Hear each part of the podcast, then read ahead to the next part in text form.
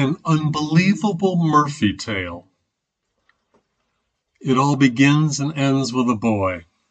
A boy who, in his intense, furtive desire to believe, convinces himself, at his older brother's prompting, that he had seen Santa's sleigh up in the sky. He never admitted this to anyone, but he often imagined Murphy the horse with his blaze like Rudolph's beacon leading a team through the country skies to help other snowed in barns like theirs. Although he loves Murphy, he knows full well he can't fly, much less gallop. The old arthritic thing can barely walk most mornings. Nothing about this story is true. It is a tale told by a boy with a still intact sense of wonder and trust. So begins the story. On the edge of a frozen lake, two brothers, the father Will and the uncle John, are bringing the son, Billy, and daughter, Adelaide, to safety out of a howling snowstorm of epic blizzard conditions. You can't be serious! I am. We can't move her. How can she have broken her leg? The ice is not that thick here. Just look at it. You can tell. It's broken and we can't do anything for her out here. From the looks of it, the break is close by her femoral artery. We can't move her too much or she may bleed out. Let's get the truck then. You can't bring a truck back in here. You don't have time to get out and get back. Besides, it'd probably get stuck getting over the ridge in this storm. How the hell do we get her there then? Neither one of us is strong enough to carry her all the way to the road. You know we need? A mule. Uh, I'm fresh out of those. Why not wish for reindeer while you're at it? Ha! But, you know, a horse could do it. A horse? Yeah, a horse can pick its way forward even if it falls through some of the crust or the creek ice. That's crazy, Will. Besides, where are we going to get a horse out here? They're all staying safe and warm in the barn. All but one Nah, you're shitting me. There's only one horse stubborn enough to be out in this storm. Murphy! Right, son, Murphy. Out to pasture long ago. Isn't the pasture just over that fence? I clean forgot about him. You mean that old man is not in the barn where he should be? well, that scans, doesn't it? Cantankerous old bastard wouldn't come in, would he? Not even a storm of the century. Somebody go get him. But, Will, He's useless, isn't he? Isn't that why you put him out? You know, just let nature take its course? Old codger living the good life. I don't know if he's got this in him. Got what? The horse? Any horse does what you tell it to do, not the other way around. You don't really know Murphy, do you? I know Murphy. I've been taking care of him for years. Then you should know how useless he is and cantankerous he runs in and out of that stall non-stop whenever I try to help. I don't care how useless he's become. We need him just to get Addie to the truck. It's not that far.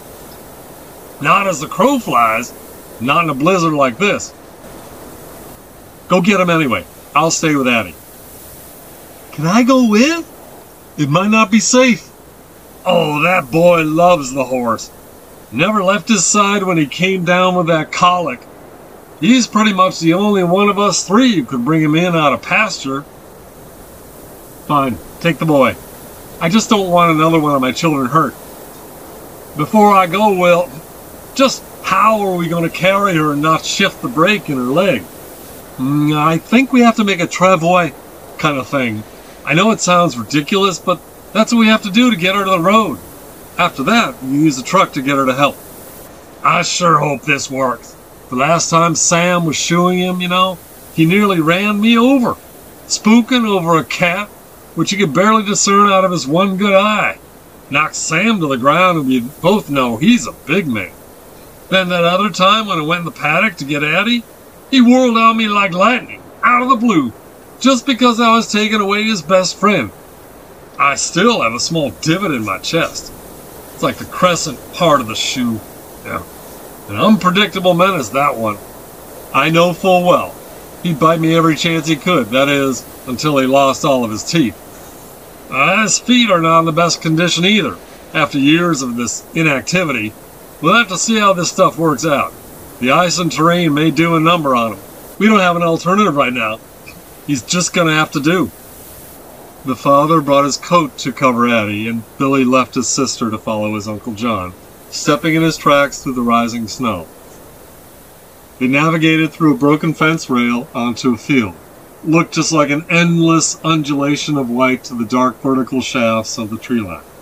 However, a dark figure loomed, breaking the line of the trees. There's Murph! Damned horse doesn't know any better than to come in out of the weather, rain or snow. There must be a foot of snow on his back, and it's like a hat over his ears. You're exaggerating, son. But I do reckon he must have been out here for two hours without moving. I'm afraid I'd find him out here one day, frozen to death. Impossible. Murphy will never die like that. He has too much to live for, and his coat is so thick, it's like a wool blanket. As they got closer, the figure in the gloam turned its head to them.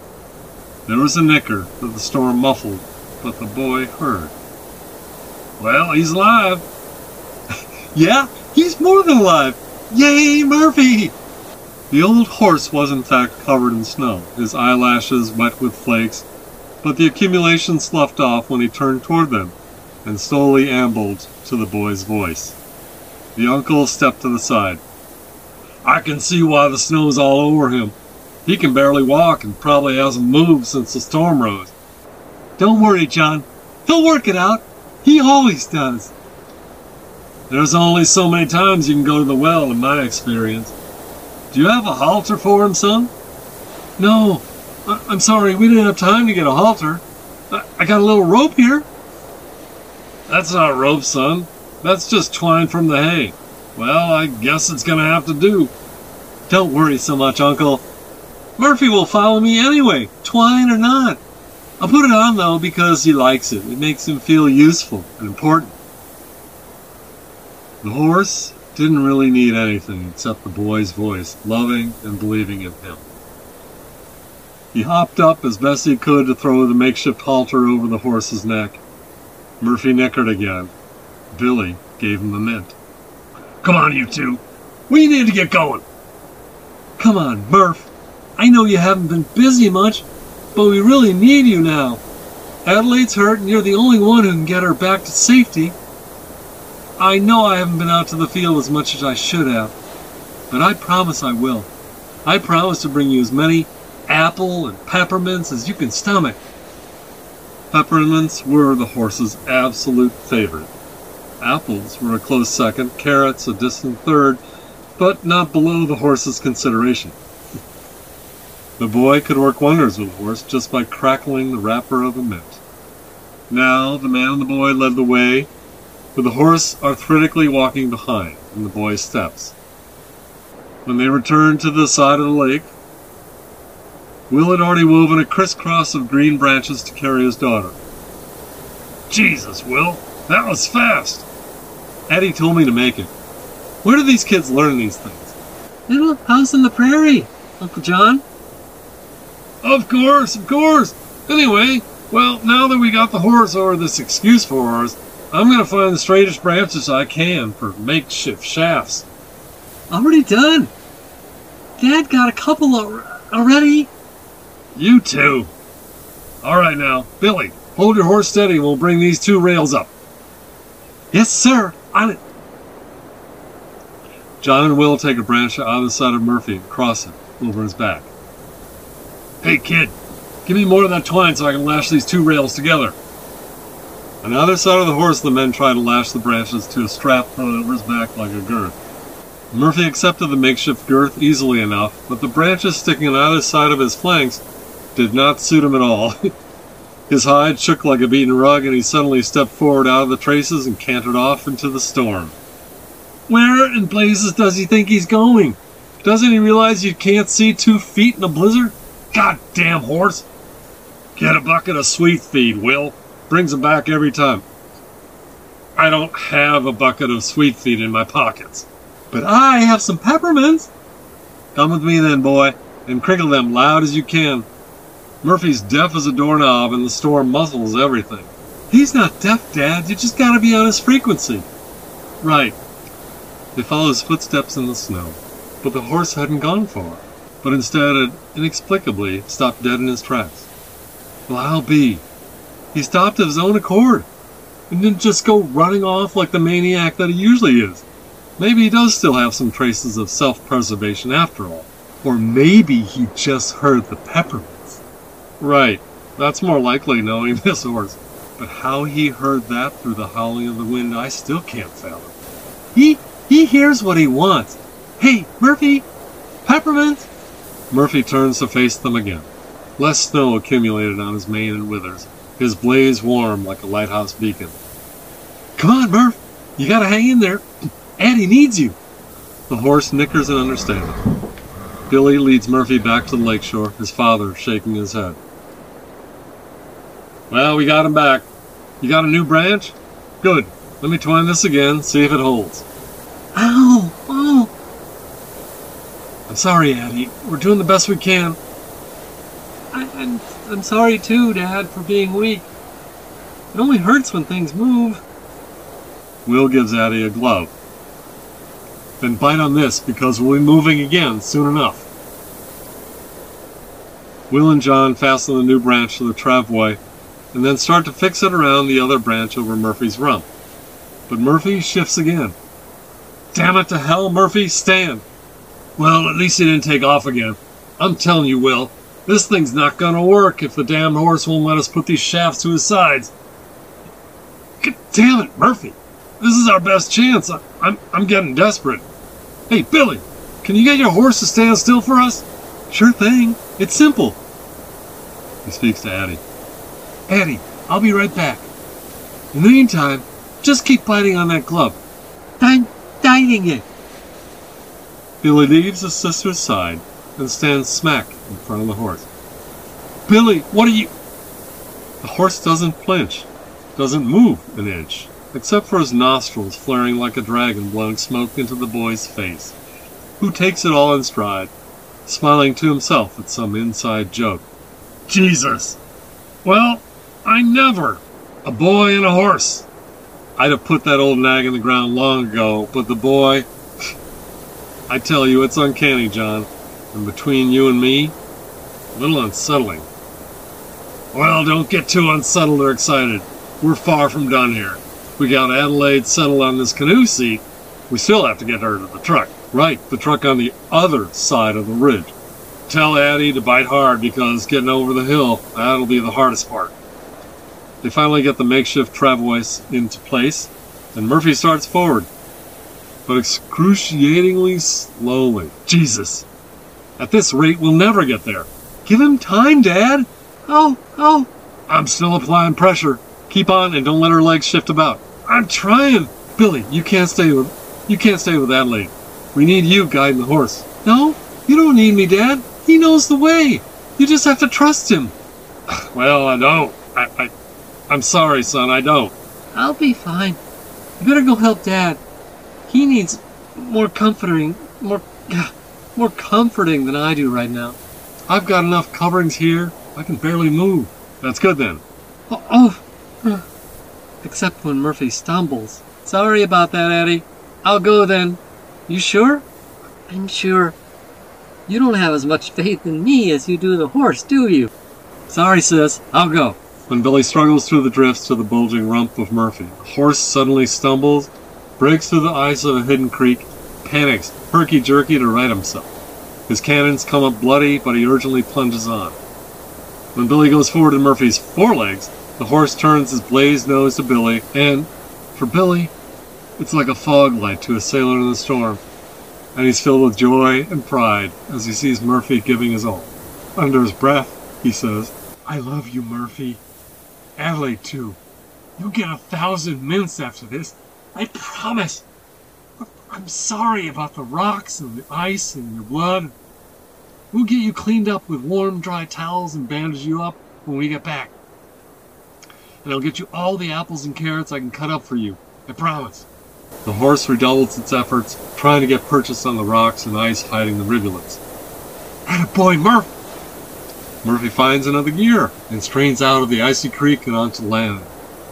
Eddie fails to stifle a shriek of pain. Oh, Eddie! Billy leaves the horse and stumbles back to her through the deep snow. Well, well, she's bleeding hard now. I'm putting on as much pressure as I can, but something must have moved when the horse stumbled. Damn it to hell. Come on, stupid horse. Don't yell at him, Dad. He's not stupid. He knows what to do. And he'd do anything for Addie. Sorry, son. Under his breath, he just needs to do it faster. After much skidding and repositioning, they reach the top of the ridge where the wind rips unstopped. The horse is looking spent as they rest.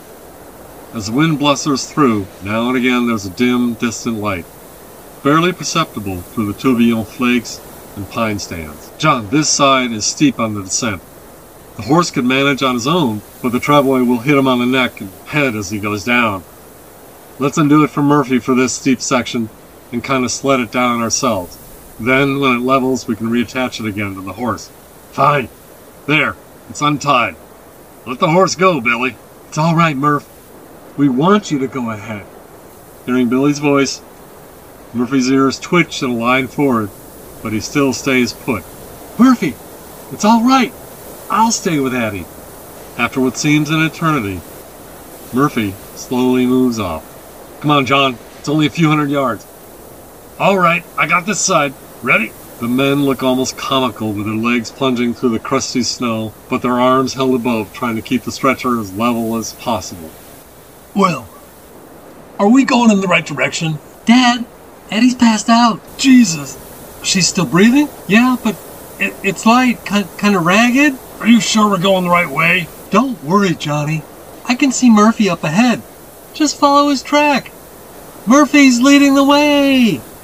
I, I'm not sure how I. Well, I can hold out, Will. I can't feel my toes anymore. Me neither, John, but it can't be far. Didn't you see that light too? Gotta be the barn. Gotta be, I guess, unless we're all lost. No, we're not lost at all. Can't you see Murphy up ahead? Sorry, son, I'm half blind already. Can't see anything in this snow. I can. He's that dark outline through the trees. Will, I gotta put her down. Just for a bit. No, John, we, we can't stop. Addie's in shock. Where's that damn horse when we need him? Out of the dark outline ahead shines the marble blaze of Murphy's nose. Murphy's back! He knew! I told you! All right then, John, just get just get out of the way while I strap this on again. I'm sorry, Will. I just need a rest. All right, I know, I know. Rest, rest then. This is level enough. The horse will take her in the rest of the way. Dad, I can see lights. Oh, to have a child's sight. My lashes are frozen over. I'm too tired to look up. Tell us what you see, boy. Well, through the horse's ears, I can see a dim orange light ahead. It has that halo thing like the sun has sometimes. Don't stop talking, boy. You just keep me, you'll keep me from sleeping, and that's a good thing. Well, I can see Murphy's ears pricking forward. I think he smells the barn. Where there's the barn, there's the truck, John. Oh no, the light's gone from view again. Must be the trees getting thicker. Thicker. Then that's the stand of birch by the stone wall. Then we are getting closer. There it is again, the orangish glow. Addie wakes and starts with a shriek of pain. Huh. Come on, Addie, hang in there. Oh, Addie, that was my fault. I'm sorry. I keep letting the shaft fall. It's not Murphy's fault neither. We're almost there, John. Uh, I'm trying. I'm trying. I think I heard a door slam.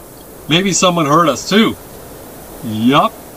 I think I heard an engine turning over. At least that's what it is, or at least I think that's what it is, or maybe a snowdrift sliding off a roof. Murphy stumbles and falls on one knee, trying to pick his way around a fallen tree stump. Goddamn horse. Ugh. Come on, Murphy. Just a little bit more, buddy. Get up, Murphy. Get. Murphy rights himself but totters with the effort. Good boy. Well, let the horse take it in. I've got to sit down. I got to rest. John, John, we're almost there. Don't let go of your side now. But John drops the makeshift shaft and lies down in the deep snow. John, we're a hundred yards out. Come on. I'll do it, Dad. Billy, no. Stay with Eddie. We're almost there, Dad. She's sleeping anyway. To himself. But will she wake up after this? With great flakes already obscuring John, Billy runs up and holds the shaft next to Murphy's heaving flank. With great flakes already obscuring John, Billy runs up and holds the shaft next to Murphy's heaving flank, the steam rising here and there off his winter coat. Murphy does indeed smell the barn and begins to walk a little faster, but steady now, as the path clears and the familiar outline stands out against the swirling flakes. There is, in fact, an old battered pickup idling by the barn. You got us here, Murph. You're the best. We're not done yet. Now, Billy, listen carefully. I'm going to carry Adelaide right to the truck, and Aunt Clara will drive us to the hospital. You must do three things. First, before anything else, you have to go back and find John and bring him back. I don't care how you do it. I don't care if the fool fights you the whole way. Don't listen to anything he says. Get him back. He may be delirious, too. Just get him back into the barn where it's warm. Can I take Murphy? you can take Murphy, but I don't know how he can help. You won't be able to lift Big John onto his back. Murphy will help. Murphy will help John somehow. I know it. Okay, okay.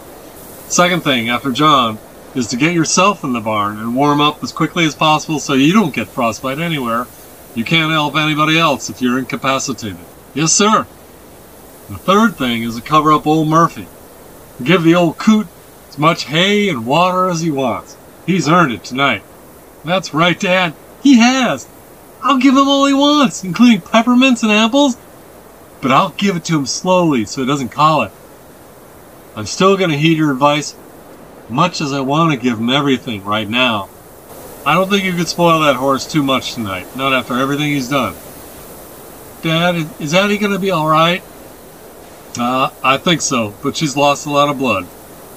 Now, son, that was a good thing bringing Murphy out of the field. In fact, we got lucky and I feel a little blessed. Me too, Dad. I think we're all a lot blessed, as long as Addie's okay. She'll pull through, just like Murphy pulled her through. Never knew he had it in him. He's been so cranky of late and out to her for so long. I never doubted him. No, you never did, son. You never did. As Billy puts Murphy into a stall, Will and John sit down on water buckets and rest. Never knew week old donuts and cold coffee could taste so good. What, didn't have time to put it on the hot plate? I never liked crawlers much, but I feel like a new man with this little sucker in my gut. I'm just glad you're eating, John. I thought you'd be gone down for a very long nap. Yeah, I almost did. I'm glad you sent the boy after me. I have to say, he's a tough little bugger because I smacked him around a bit, but he wouldn't let me sleep. He didn't stop like a herd collie, just at me constantly. Wake up, John! Wake up! No, you can't shift him when he's determined. you call that determined? I call that bullheaded. All that matters is that you're back with us now. All that matters is that you got Addie to the hospital in time. It's a miracle you got back in that piece of junk. I had to come back, truck or not. Claire will stay with Addie overnight. The bleeding stopped and they've got her on infusions, rehydrating her and all that. But I had to come back to check on the three of you. Three? Three? Me, Billy, and Murphy, of course. Murphy! well, that old boy has come up quite a bit in your estimation, hasn't he? I guess saving your daughter's life will do that. You reckon, old man? They hear a horse in a distant stall in the barn, repeatedly kicking boards and stamping hooves.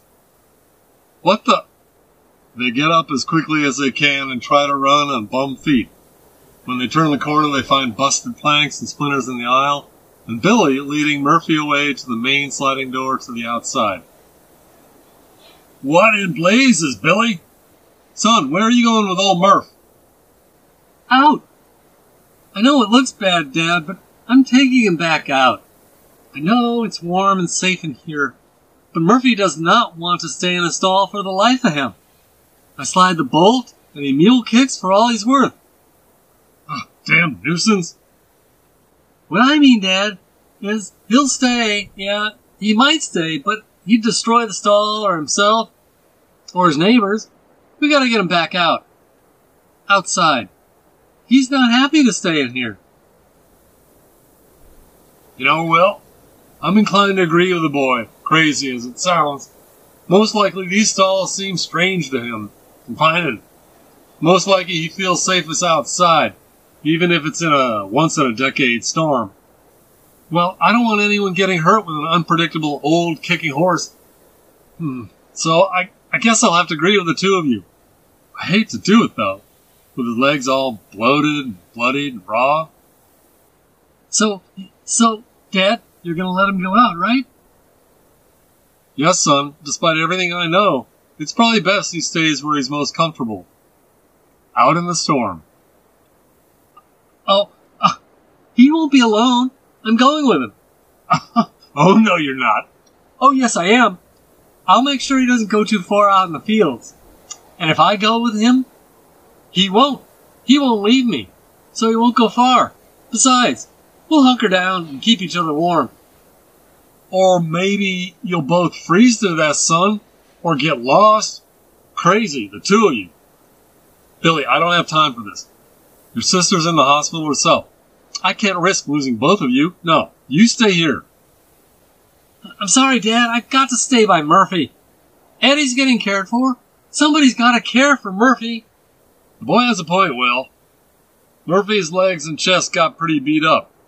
The boy won't be able to do anything for him, especially out in the storm. But he can always come back for help, should Murphy take a turn for the worse. I'll, I'll, I'll bundle up as, I'll bundle up as much as you want me to, Dad. I already got two heavy blankets for him. Dad, remember Cochise? Your, your old horse? Didn't you do the same for him when you were a kid? Well, yes, but that was different then. I should never have told you that story. John, our aunt will kill me if she finds out I let him go back out. Well, she's too busy clucking over Eddie. She has enough to worry about right now. We all have enough to worry about. I'm going to turn gray overnight worrying about my two kids in this unbelievable storm. Uh, well, got news for you, you know, about the gray. It's a figure of speech, John. I'd be worried too, but I do think the horse and the boy will look after each other. So far, they've been good. So far, they've been a good team. All right. The two of you have worn me down. Take care of the horse, and he damn well better take care of you. You hear me, Murph? Murphy rotates his ears like a periscope, but walks on. I'd swear that horse understood you. Yeah, he understands me, but then he chooses what he wants to do, doesn't he? The brothers watch Billy leading the horse suddenly disappear into the wormhole of the snowstorm, not fifty feet away from where they stood, under the orange light by the sliding doors of the barn. You know, John, I trust Billy more than Murphy. Murphy's been impossible these last years. He was always impossible, running in and out of his stall for no reason, back and forth, back and forth. Yeah, you could never relax with him. I remember walking on the path I shoveled out to the trough and he thought it would be fun to run by and send me flying to the drifts when I had nowhere to go. A veritable equine pain in the ass. But not tonight. No, but it doesn't make up for everything else. Just drink your slimy coffee and shut up for a while. Hey, John, there's an old bagel in here, too. I'll take it. This old styrofoam has some cold milky coffee in it too. You want that? John downs it and wolfs the bagel. You know, John, I'm still in shock the old equine pain in the ass gave us all tonight. So many times him not even acknowledging my presence and turning his big horse ass towards me. you know, well, Murphy, for all his meanness, wasn't dumb. He could find a care on you no matter how you hit it. And he taught every other horse he knew all the bad habits in his repertoire. You know, like cribbing, that running by game, chewing on hats, urinating, shitting on food he didn't like. Not to mention spitting out every pill I tried to administer him. So there, there you see, that's how smart he was. Not intelligent, really, but cagey. You know, they say wild horses are smart in that cagey way. With Murphy, if ever I came to the gate with something for him, he'd only come halfway if he didn't perceive a compelling reason to make the whole trip. You know, compelling reason like a carrot or an apple. Cagey maybe, but not that smart.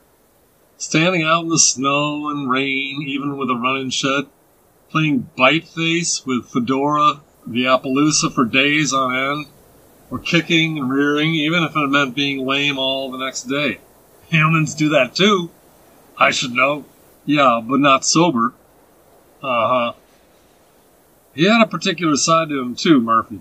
Crossing his legs like a gentleman out in the field, begging us to clean his hooves of snowballs or mud, lipping the water as you put in the trough because that water, before it hit the trough, was somehow better. And if he liked you, he'd gum your hair after all his teeth were gone. Yeah, when he was older, it was funny and sad at the same time the way he would obsess over new hay. Like a besotted new lover, never letting it be and standing for hours waiting for it. Yeah, I know, pathetic in one way, but he was always still dangerous as hell with his bulk, sudden movements. He'd panic from a shadow or a tiny rabbit or cat that somehow was out of place. They're all nuts, horses, so why do we take care of them so? It's a sort of collective psychosis, and we're stuck in the epicenter. Ha! John throws the remaining bagel into the trash. My gut is already regretting that. Yep, that was desperation, brother. Desperate times. Like that nasty ball of stuck peppermints Billy shoved up Murphy's nose. I haven't seen his nostrils flare so wide in a long, long time. Well, we had to get him up the ridge. Well, I suppose he was laboring hard, but the old horse, after them mints, he looked possessed, too. Kind of like you after a few cups of grog. Me? Uh huh. Talk on, old man. Talk on. Me? Uh huh. Yeah, you. Dad. Well, we flapped our gums long enough, I think. I feel like I've given Billy and Murphy enough time to settle in for the night. The snow hasn't covered their tracks yet, so I'm going to go get the boy. Right, he should be asleep by now. Guaranteed. But I can't let him sleep the night out there. He could still freeze to death. Yeah, go get him. Then you'll only have one child to worry about. Exactly. Will slides open the door, and the storm slams him in the face, and he stumbles out. Later, as his father approached the boy, sound asleep in the lee of the curled horse, Murphy's ears cocked, but the rest of him did not move. The horse was awake, the boy not. They were in a little depression in the land which protected them from the wind. Without a storm, they were but three minutes away. It took Will fifteen tonight. The father picked up the son wholesale like a duffel bag, not moving the blankets, and just slung them over his shoulder. Murphy's blaze rose and swiveled to watch them go, then put his head down in the crook of his neck to sleep for good.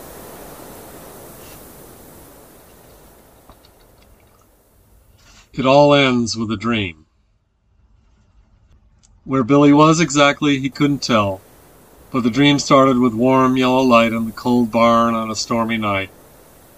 And at first it seemed no one was around, it was so quiet under the heavy snow, except for the chomping on sweet feed, the creak of dry boards, the stamping of cold hooves, the only other sign of life the steam rising from the stalls.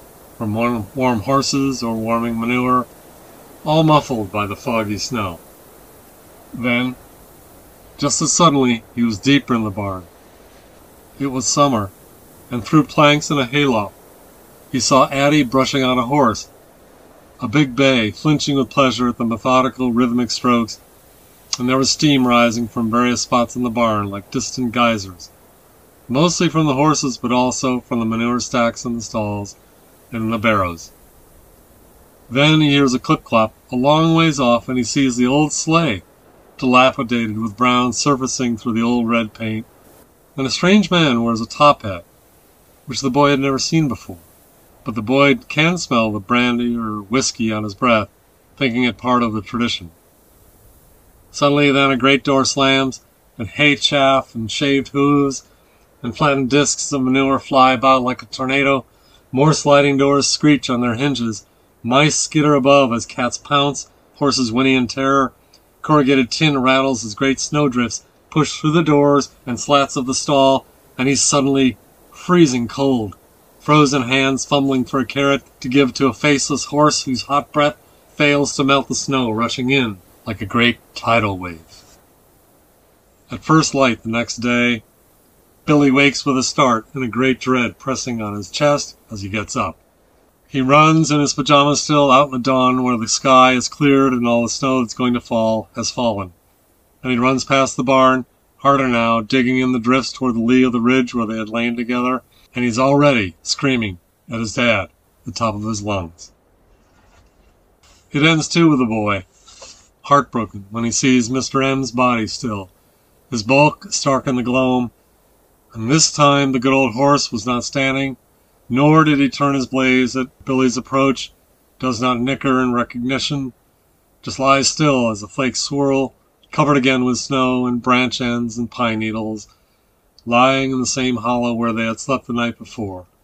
An empty depression where Billy had curled for warmth, the horse's flared nostrils emitting no breath now, the belly bulk distended, not rising or falling. Billy doesn't even go to him any further because he knows.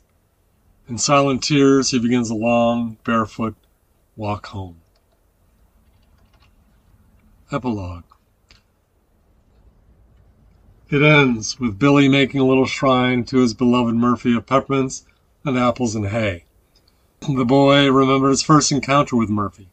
He ran right up to him because he was enamored of the asymmetrical blaze on his nose running down to his lip the boy whispering to him, What is this nose, Murphy?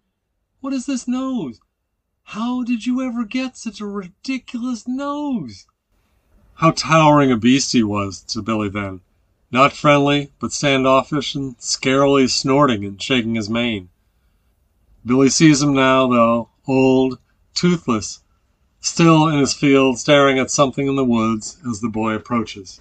And then he pictures that once scary horse plunging in and rising up out of the hidden streams, driving with all his heart, and the boy cries again and again, wondering how he can endure this breaking of his heart. It has begun, yes, the break, but when will it end?